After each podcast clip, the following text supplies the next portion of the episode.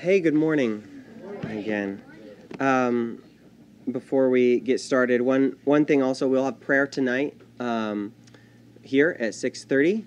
So please come back to church, even though you've already been once today, to come pray with us tonight. Let's pray. Let's start with prayer. Jesus, we worship you.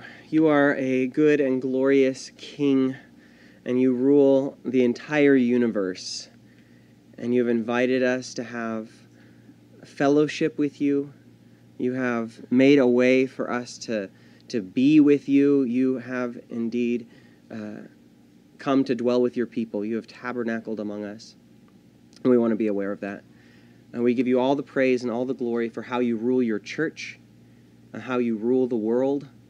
We ask that we would be mindful of that, mindful of who's in control here. And that as you are here with us, Lord, we pray that your Spirit would open up our eyes to see wonderful things from your law that we didn't know before. We ask for a spiritual anointing on our ears, on our eyes, on our hearts, on my mouth, that we would speak and hear and love the deep things of God. Be with us, meet with your church today, and shape us more and more into the image of Christ, I pray in Jesus' name.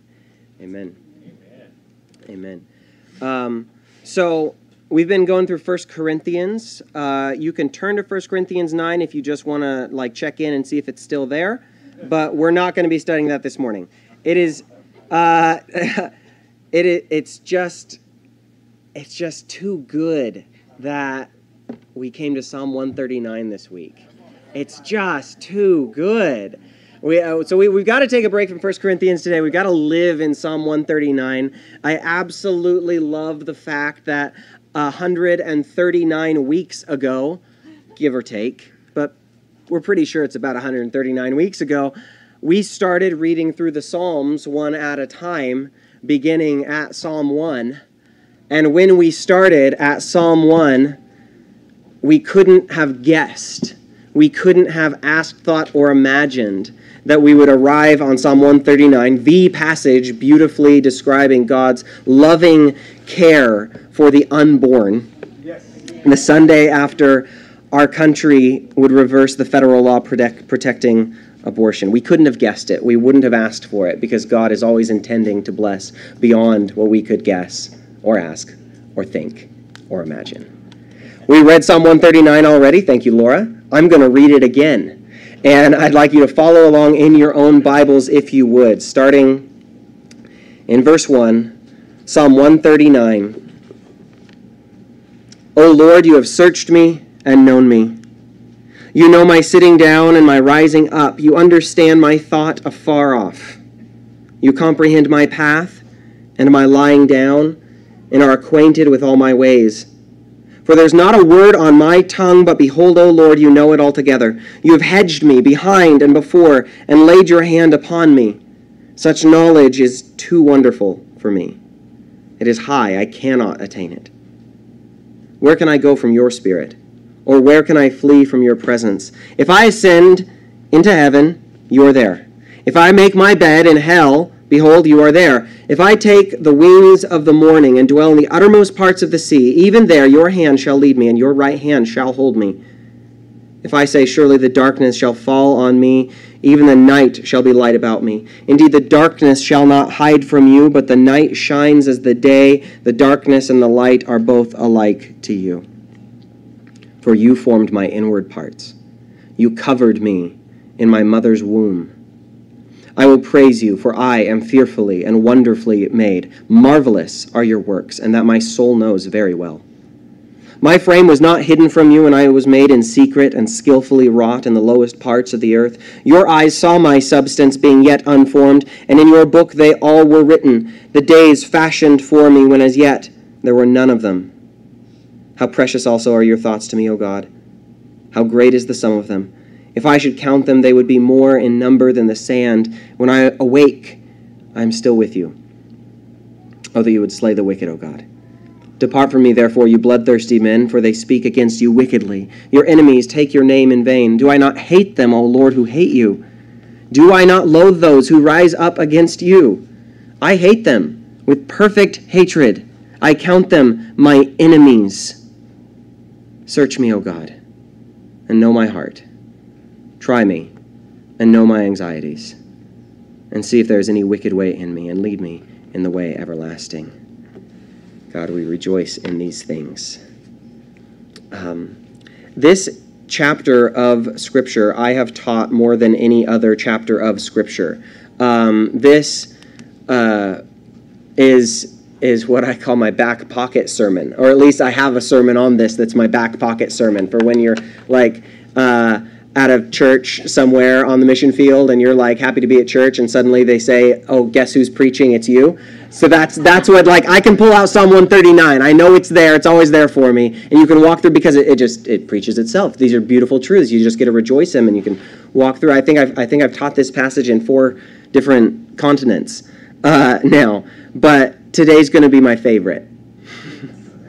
This is the best time I've ever taught this passage. And walking through this chapter with you today is it's a privilege and it's a joy. And in Psalm 139, as we just saw, as you just read, we see a God who knows his people, who knows each one of his people, at the most intimate level imaginable, and a God who is present in every circumstance, in every situation, in an intense way. We see a God in Psalm 139 who moves beyond what we can imagine, who is surprising, in fact, in how far he reaches, in what he involves himself in. He moves and lives beyond the structures that we put in place. He moves outside of boundaries that we, in our limited, weak imaginations, think could limit him. Even in hell you are there, really? It says that? Yes, it does. Getting ahead of ourselves a bit. But I'm sure you noticed in this psalm as we read it, that, and I'm sure that if you consider your own life and how you have seen God move, you've noticed it there as well. God is effective at getting to us. He's very good at reaching the thing that he wants to hold. God is very good at accomplishing his will. God works and blesses beyond all that we could ask or think or imagine. This is a Psalm of David, and it is a dream sequence. You see, more than halfway there in verse 18, almost to the end, he says, "When I awake, I am still with you." And you have this idea of David thinking about God in the evening and then thinking about him as he goes to sleep, and then he's thinking about him through his sleep, and then he wakes up and he's still thinking about God, because while you're sleeping, God is still working. Okay. And it begins with his meditations on God. He says, "O Lord, you have searched me and known me. You have searched me." When you go to an airport or try to board a plane, you know, there's people there that are pretty good at searching you and your luggage. I've smuggled plenty of things past them, but that's neither here nor there. But if you're one of the unlucky ones that you get singled out because you look so very suspicious, then the kind ladies and gentlemen in the TSA will go through all your pockets and all your bags, and they'll make sure you're not hiding anything in any of your clothes, and they'll confiscate your fingernail clippers, you know, because those things are dangerous and everything. And the idea is, you know, you go through that process, and when you're done, they know where everything is. You have been searched. Hidden or not, the people that work there that have the x-ray machines, they see that you have this, this, and this, and they see that you don't have that, this, or the other thing.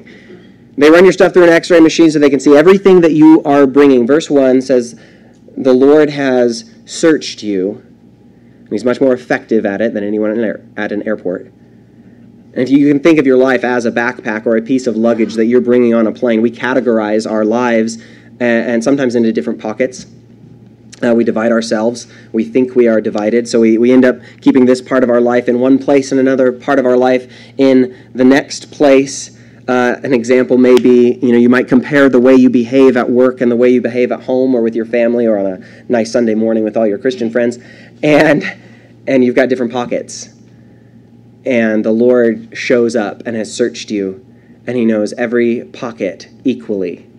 There's nothing hidden from his sight. This can be beautifully comforting or horribly terrifying. We don't behave like the rest of the world sometimes because we're a church, but we become a different person when we're in certain environments. God has searched all your pockets. I want you to know as you look at this psalm that God knows everything there is to know about you. You're not a different person here and there. You're not. When you come before God, it's just you. When you're not before God, he still sees you. And in 1 Samuel 16:7, you know the passage, the famous verse, the man looks at the outward appearance, but the Lord looks at the heart.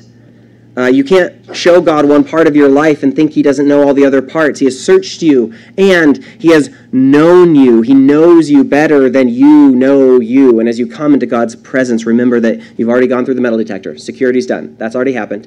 You're cleared.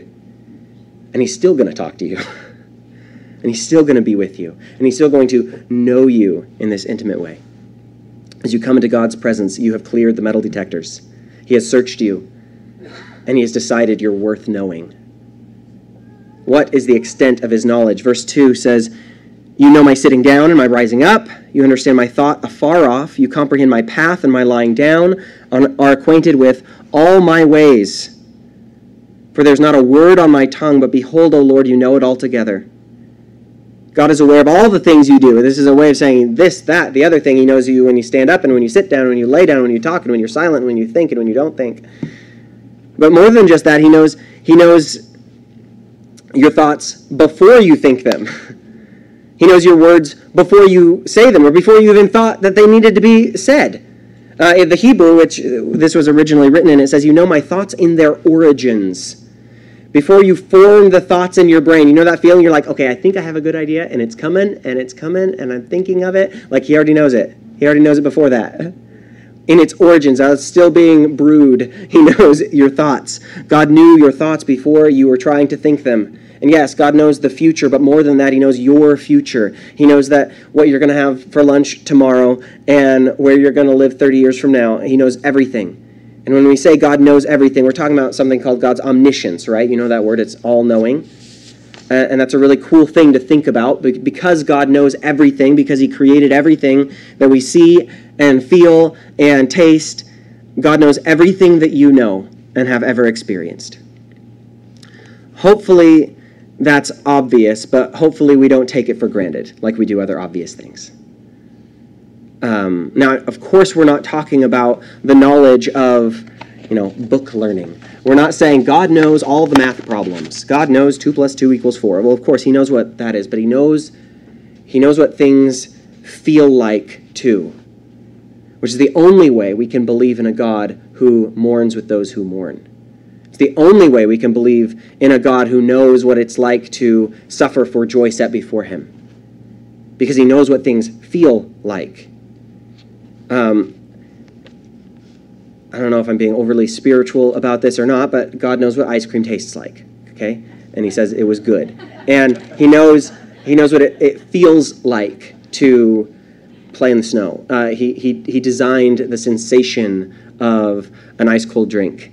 He knows what it feels like to read a book, go swimming, play volleyball. He knows all those things because he designed those sensations, and he knows the feeling of loss and the feeling of pain and the feeling of fear. He knows all those things because he is, as God, all-knowing.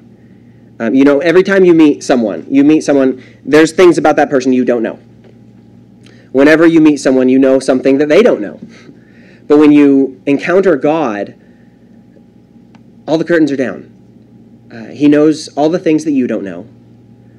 And he knows everything about you that you haven't even thought of yet. And this is true in such a deep way because of the incarnation, because God became man 2,000 years ago. Jesus Christ is a man who is tempted in every way as we are, yet without sin. He knows what it's like to be fully human with all of humanity's joys and sorrows. Isn't it great? Isn't it good? Knowing that we have a God who we have something in common with because of the incarnation. I don't know if you've thought about that, but it's really hard to start a relationship with someone that you just have nothing in common with, right? It's like we don't see eye to eye on anything. We don't enjoy any of the same things. We have none of the same experiences. And a lot of people would think that they have nothing in common with God because, let's face it, he's great and awesome and holy, and we're dust. What is man that you are mindful of him? Psalm 8, right? But because Jesus lived as a man on this earth, and because he ascended as a man into heaven, we can pray to a God who has something in common with us. He knows what you know fully and completely. He has entered into your experience so that when you bring any trouble, doubt, question, temptation before him, he can say, I know. And sometimes that's all we want to hear, isn't it? In verse 5, we see that God goes beyond just knowing you inside and out, as if that wasn't enough. It says, you have hedged me behind and before and laid your hand upon me. Such knowledge is too wonderful for me. It is high. I cannot attain it. It's just too much. He goes beyond just knowing you inside and out. He actually does something about it. God is very involved in his creation. A hedge in a yard. It's a living fence, right? It's a plant that you can't walk around through or over. God has hedged you. He has put himself as a fence around you. I know that God has kept me from danger, both physical and spiritual, right? I've had plenty of close calls. You have too, I'm sure. You drive or your work or whatever, and you're like, that could have gone differently. That could have gone real different. But, well, okay, God had a plan. I'm still here. And sometimes I think for some reason what I would be like if you hadn't saved me, because you know the depths of your heart. You know the things you're tempted to. I'm positive that if God had not saved me, I'd be very good at many crimes. I think I'd be good at it, actually. But He has hedged me in, right? And he's done the same thing for you. He has kept you from becoming the worst version of yourself. Yes, that's true. And as you go throughout life, opportunities will arise, and you have people who speak Christianese to you, right? And they said, there's open doors. You got an open door. You got accepted for this job, or you get a move at this stage in your life, or whatever. And those can be evidences of God's providence providing for you. Sometimes you'll go after an opportunity, maybe a relationship or a job opportunity, and then the door will be shut in your face. And that is evidence of God providing for you, just the same as if it were open. It's evidence of God protecting you from something you don't know. I mean, you've probably heard this before. I've heard it said that there's no open doors. You just praise God in the hallway, right? You just praise him in the hallway. That's fine. If God shuts a door, believe me, you don't want what's on the other side of it. Just stay put. Another version of the Bible, instead of hedge, it says you have squeezed me on all sides. He is keeping you exactly where he wants you. He is guiding your life individually. You, in particular, are under the hand of God. In verse 6, and I read it before, I'm going to read it again. Such knowledge is too wonderful for me. It is high. I cannot attain it. No kidding, right? No kidding. Reading and thinking about verse 1 through verse 5, it's like thinking of the vastness of the universe, right? You look up at the stars until your brain hurts. Trying to comprehend this kind of mystery of God being intentionally involved in the day-to-day of your life, it's like pouring an ocean into a teacup, okay? It's just too much. He's more than you can handle. And when you start thinking about him, don't think you'll have it all figured out real soon. To consider this almost invasive knowledge that he has about your life is a thought that, well, one sermon certainly can't expound. Such knowledge is too wonderful for me. This is too high. I cannot attain it. Not only can I not explain it, I don't have it to explain. I cannot reach it. It's beyond me to see the hand of God in the lives of his people. Verse 7 through 10 is all about God's omnipresence, right? So 1 through 5 is omniscience, is all-knowing. And then 7 through 10 is he's everywhere. He's omnipresent. Where can I go from your spirit? Or where can I flee from your presence? If I ascend into heaven, you are there. If I make my bed in hell, behold, you are there. If I take the wings of the morning and dwell in the uttermost parts of the sea, even there your hand shall lead me, and your right hand shall hold me. It's amazing that even though we know that God is way above anything we can think or imagine, he is beyond in the most true sense of that word, even though that is the case, he is at this moment very close. He is near to each one of us. God is separate from this world, as a painter is separate from a painting, but he is also in our lives. The Spirit of God is in you, and the Son of God is a man like you, and he has promised, I will never leave you nor forsake you. Even though we pray to our Father who art in heaven, we are not praying to a God who is limited to a space called heaven. Verse 8 uses heaven and hell as extremes. This idea is more like God, it's more than God is everywhere. Now, this might sound stupid, but the real statement here is not God is everywhere. He's saying there's nowhere God isn't. I can't find anywhere that he's not.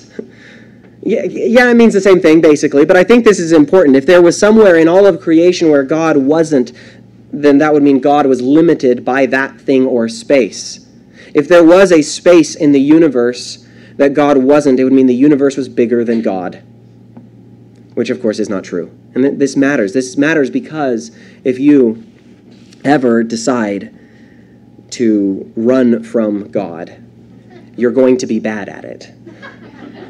Do not plan on being successful. Or maybe you realize this is what you're doing now.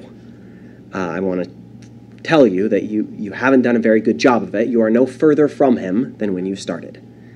No matter how far from God you feel, whether it's because of your own running or external circumstances, he's not any further away from you than the moment you felt his closeness. He's still present.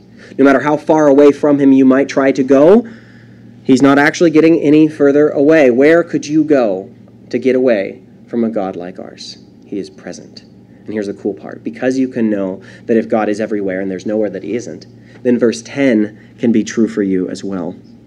Verse 10 and 11 and 12. Even there your hand shall lead me, and your right hand shall hold me. That's yours. If I say, surely the darkness shall fall on me, even the night shall be light about me. Indeed, the darkness shall not hide from you, for the night shines as the day. The darkness and the light are both alike to you. Now, verse 10 is kind of like verse 5. Okay, verse 5 showed us that just because God knows everything, he's not done yet. It's more than omniscience. He knows all there is about you, and he hedges you because of what he knows. He knows everything, and he does something about it. God is involved in your life. His hand will lead you, and his right hand shall hold you. Now in verse 10, we see he's everywhere, but it's not just that he's everywhere passively. It's not that he's everywhere because we're pantheists, and everything is God, and God is everything, and blah, blah, blah, blah, blah. He's everywhere and does something about it. His hand is on you. His hand of blessing is on you. If you desire to be led by God, by the hand, you can be. Most of us, at least sometimes, if not all the time, want to make our own decisions instead and stand up on our own 2 feet. And we want independence, and we don't want to be led. If you live like that for very long, you'll realize that it's just no way to live. It's way better to be led by the hand of God and to be held by the hand of God. This is a verse to return to frequently in your life. In every season, just as in every place, God is near. And we see how David prays in verse 11 and 12. We see that when he is hurting, down, depressed, weak, he can go back to this truth of God's presence and recognize and confess God's ability to lead and to hold in that moment. We read verses 11 and 12. We see the language about darkness and night. And essentially this says, God can say, even though you can't see in the dark, I still can. This goes back to the limitless God. There is nothing that can make God less than he is. Even the darkness is as light to him. In 1 Timothy, it says that he dwells in unapproachable light. That's cool. James says that he is the father of lights, and in him there is no shadow of turning. He is consistent throughout all the inconsistencies of our lives. In verse 11, the poet says that darkness will fall on him. Darkness is imagery for depression and fear, usually. And you can say, oh no, life stinks, I'm grouchy, I hate all this, but that doesn't really separate you from God. Nothing can separate you from the love of God, right? We confess that. We believe that. You can let it make you be less aware of him, but God sees right through all that darkness, and he can be close to you in that time. Now back in the first part of the psalm, we saw that God knows your thoughts and your words before you think or speak them. He knows you as you are tomorrow. He also knew you before you were born or even created. And here's where we get to the good stuff. In verses 13 through 16, King David describes the love of God towards him that he experienced unwittingly while he was still in his mother's womb. Verse 13, David says, "For you formed my inward parts. You covered me in my mother's womb. I will praise you, for I am fearfully and wonderfully made. Marvelous are your works, and that my soul knows very well. My frame was not hidden from you when I was made in secret and skillfully wrought in the lowest parts of the earth. Your eyes saw my substance, being yet unformed, and in your book they all were written. The days fashioned for me, when as yet there were none of them." God made you, and he enjoyed doing it. Every person who has ever lived was created by God. Again, not passively, but actively and intentionally, with more than just skill, more than just a level of expertise, more than an intelligent design, but with the love and care of a father. You were at one time fashioned, crafted, assembled, no bigger than a poppy seed. That's how big you were at 4 weeks. At 8 weeks, you were the size of a raspberry, every single one of you. At 15 weeks, you're the size of an apple, and I have no idea why they always do it to fruit. Why do they always compare babies to fruit? I don't get it. At 14 weeks, you're the size of a Rubik's Cube, but not the same shape. Okay, you used to be that size. Every one of you. And God is interested in people who are that size. He was interested in you when you were being made because he was the one that was making you.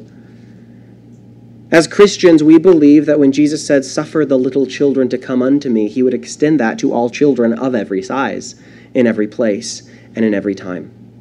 We also believe as Christians that all life is a gift from God. He is the giver of life. Life is one of those gifts that comes from the Father of lights, with whom there's no variation or shadow of turning. We believe that following Christ, loving one another, doing good to the least of these, means defending life at all stages, and more than that, celebrating life at all stages. Why? Because we believe we're celebrating with God. We're just trying to enjoy the things that he enjoys. We're celebrating with God. Look how much God loves children. Verse 16, it's crazy. It's crazy. It's God, because he knows everything, already wrote down what happens every day in your life. He's like, size of raspberry, you know? And like he's taking notes. He's crazy about you. He is crazy about you. He's thinking about you all the time. When you really think about it, you may just think that God is tolerating you. You know, sometimes it's so much more than that. It's so much more than that. What he says to Israel, who he calls his son, he says, "My thoughts towards you are for peace and not for evil, to give you a future and a hope," Jeremiah 29:11. If he really knows everything about me, then what does he actually think about me? And well, as the song goes, "You know the depths of my heart, and you love me the same." Not because of those things, in spite of those things, but you love me the same, knowing what's in every pocket of this backpack. Now, in the next set of verses, we're going to see a bit of those deep places in David's heart, and it might catch you by surprise, because it's not the kind of church talk that we might be used to, right? But in this celebration of verse 13 through 16, when David is like, wow, you loved me and you formed me and you crafted me. This is amazing. This is beautiful. He's in touch with this, an awe of God and his handiwork that is surprisingly optimistic, okay? Because if we could easily take the theology here and say, God knows everything about me, and we could go straight to a kind of judgmental thing. It's like, and a lot of it, I don't think he really likes. You know, if we wrote this psalm, it would not be the bestseller that it is today. You know, we could easily study all of these things and think like, well, yeah, like he knows, but it's more of like a hands-off kind of knowing. You know, he just kind of lets things unfold. It's like, no, we're not deists. That's not what we believe at all. It's like, yeah, the world is dark, but like God has a plan. It's like, yeah, his plan is to defeat darkness. That is the plan. That is actually the plan. But just as we can, us Christian church people, we can kind of fail in this area of optimism.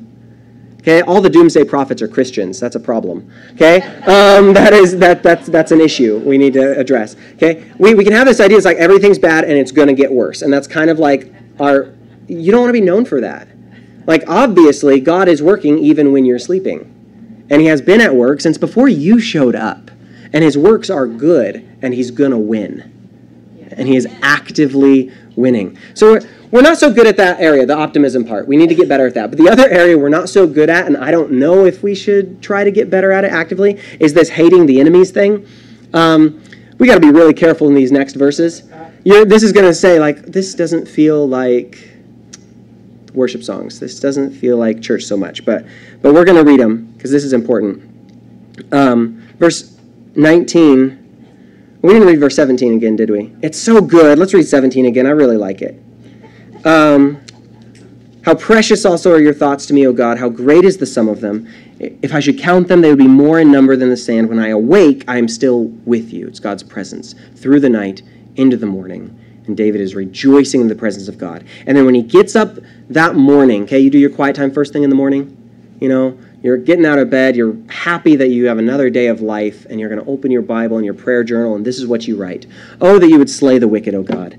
Depart from me, therefore, you bloodthirsty men, for they speak against you wickedly. Your enemies take your name in vain. Do I not hate them, O Lord, who hate you? Do I not loathe those who rise up against you? I hate them with perfect hatred. I count them my enemies. What just happened?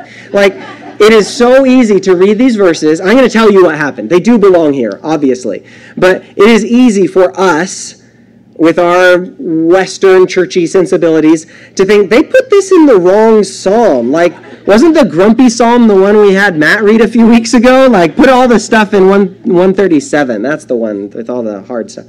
I think you know what happened.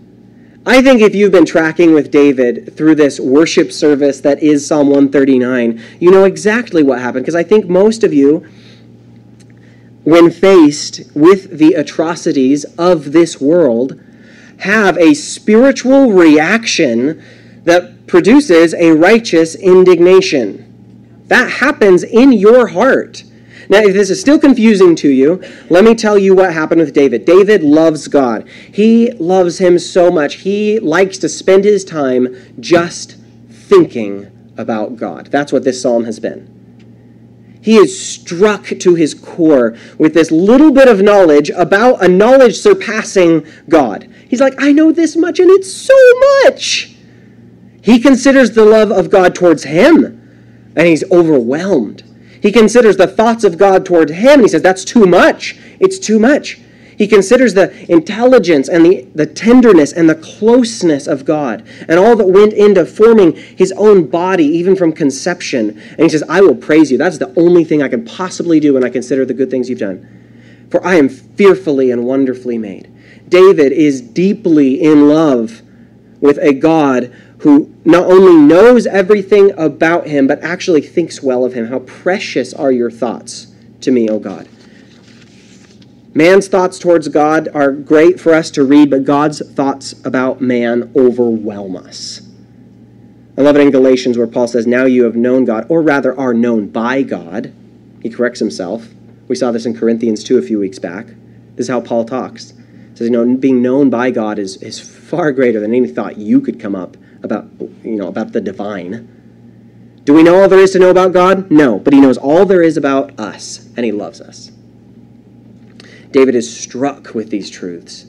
And while he is reveling in the greatness of his God who loves him, he needs only to look over his shoulder and see that there are those who would shake their fist at this great and tender God.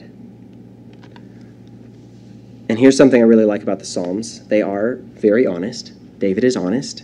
He says, after I spend hours, overnight even, it seems, just thinking about the greatness and the goodness of God. I went to sleep thinking about Jesus. I dreamed about Jesus. I woke up thinking about Jesus. And then I look at this world around me, and there is a reaction that happens. And you see how God is treated and how his name is dragged through the dirt, and you hate it. He's still praying to God. David is still praying to his God. And he says, they speak against you wickedly. He says, I'll count them my enemies. It doesn't say they spoke against David, wickedly. That's not even on his mind. Now, there's a lot we could say to soften this kind of passage and say, if David was really the good guy, he would love his enemies, because I read the New Testament. And Jesus does tell us to love our enemies, right? And good question. When's the last time you had a prayer meeting where you asked God to slay the wicked? Don't do that tonight, please. However, okay, so we see that this is like, okay, this is a little different. This doesn't quite fit in the New Testament Christianity. But instead of taking that angle and just neutralizing the Word of God, let's take it for what it is. James says that friendship with the world is enmity with God. Proverbs 8, verse 13 says that to fear the Lord is to hate evil. Psalm 97, verse 10, it says, let those who love the Lord hate evil. Live and let live is not a Christian doctrine. Universal tolerance is not a Christian doctrine.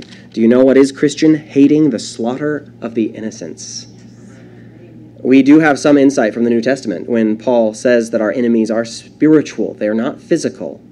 We wrestle not against flesh and blood, but against principalities, against powers, against the rulers of the darkness of this age. But we do wrestle. With that being true, apply those verses for all their worth. There is a spiritual force that is driving the progress of sin in our world. When you think of a personal named spirit being behind, just for example, abortion, how can you not pray? Do I not loathe those who rise up against you, O God? I hate them with perfect hatred. Not people, of course not. Not people for whom Christ died, but the sins themselves and the spiritual beings behind them. David directed his disgust towards enemies that he could see. We can go deeper, but we can still share the same disgust. Here's something we can learn from 19 through 22, that whole section there. When you encounter God and attempt to look him in the eye and consider his eye on you, not only will you feel the most profound affection for him and his righteousness and this awe of his closeness and love for you, but you will also feel the utmost contempt for sin and anything that would mock his love and righteousness. This is not hypocritical in any way. This is not judgmental in the sense that you usually hear. This contempt is turned inward just as much as outward. Read the last verses here. Verse 23 says, search me, O God, and know my heart. Try me and know my anxieties, and see if there is any wicked way in me, and lead me in the way everlasting. David knows he's not the righteous one here. This isn't a story about good old David. He knows the searching eye of God, who knows his thoughts before he thinks them and his words before he speaks them, also sees the dark places of his mind. Even as you know and celebrate in the knowledge that God knows everything, it can still be a scary thing to invite him into your darkest corners, but David does. And after this examination of the greatness and goodness of God, and then glancing over at the sinfulness and perversion of man, the psalmist knows that he is in need of inspection as well. Remember, God's thoughts towards you are much more valuable than your thoughts towards him. So David invites God to search him. He invites him to try him. He invites him to test him. And I think if we were to honestly look at the kind of God we serve, we would serve him much more willingly. Because we'd say he's worth it. That's what we sing when he is worthy of it all. And he's worth it. If we really took time to consider how well he already knows us, we would be more willing to live our lives as an offering to him, in living in the light, in his presence. There's nothing about you that's hidden from him. And you don't need to pretend that there is. See, this is where this whole thing gets really applicable. You can know in your head that God knows all about you. You can even acknowledge intellectually that God has formed you intentionally and has hedged you behind him before, but it's a completely different thing to encounter God and submit to this reality. This is the path that David just took. He began in saying, you know everything, God, but he doesn't end there. He doesn't end with a theological confession, saying, God knows everything, move along, nothing to see here. He says, God, you know everything, and then he walks through that. And at the end, the result is, then know me. You see everything. Well, then look at me. Your hand is over everything. Well, then put your hand on me. You can walk away and say, I guess God knows everything, and not let that change anything. But you can also come to God as David does and say in verse 1, you have searched me. And then let that truth drive you to the prayer in verse 23, search me. Don't stop now. Search me, O God, and know my heart. Try me and know my anxieties. This is a prayer that you can pray with confident faith because it is based on the truth of verse 1. You have searched me. Let me advise you a little bit. Start making your prayers like this. Base your requests on what you already know to be true. Paul prays for grace and peace to be on the churches. Paul already knows that God is a God who gives grace and peace. Ephesians 1, you have Paul start listing all the spiritual truths, that God has blessed us with every spiritual blessing in heavenly places, that we have redemption through his blood, that in him we have obtained an inheritance. And he just goes on and lists all these facts, all these true things about God, all these blessings that God has given us. And then 15 verses into this list of blessings, which for Paul is probably one sentence, of course, Paul says, therefore, or because these things are true, I've prayed for you that God would be able that you would be able to understand all these things, that you'd be able to know the hope of your calling, that you'd be able to really understand all the things that are true. He asks for blessings because he knows God is a blesser. David prays for searching because he knows God is a searcher. This is something you can learn from, of course. This is something you can do. Go ahead and ask him, the one who already knows you better than you do, to point out the things about you that he doesn't like, and ask him, the one who already knows you better than you do, the one who already wrote your story, ask him to lead you to eternity where he is. This may be a hard thing to pray, the first part at least, because you have to be willing to pray, God, see if there is any wicked way in me. And instead of just saying, like, I know there is, you're like, okay, which one are we dealing with though? Are you willing to pray, God, show me myself so that I can get more when I say, show me thyself. Can I be more receptive? These last verses are a prayer. The whole psalm is a prayer, really. Please pray them. Pray these verses. The last request in the psalm is, lead me in the way everlasting. Yes, this is more than show me how to get to heaven. This is saying, God, let me live in a way that is according to the request, let thy will be done on earth as it is in heaven. Lead me on the way everlasting. Let my life be for the things that you are for. It's not just put me on a path that has a specific destination called heaven. It's a request of, let me be walking in such a way that my life reflects the realities of heaven. If you live with the truth of God's searching eye at the forefront of your mind, and you wake up realizing that your day has events that are planned for you by God, according to Ephesians 2:10, and if in your prayer life you are requesting God to take away your blind spots, you will be living a life that looks like someone is leading you in the way everlasting. I pray that this would be true of each of us. Let's pray. Jesus, we rejoice in your goodness, in your greatness, that you have shown us both these things, and that your greatness is for us. God, you have revealed yourself again and again, day after day, to be all that you say you are in Scripture, good and glorious, great and powerful. We lift the name of Jesus, our Savior. We pray that his name would be exalted in our church, in our lives, in every day of our lives. Search us, Lord. Know our anxieties. Lead us in the way everlasting. Amen. Amen. Please stand with me. Praise God from whom all blessings flow. Praise him, all creatures here below.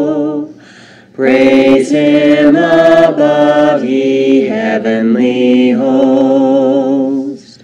Praise Father, Son, and Holy Ghost. Amen. You are sent.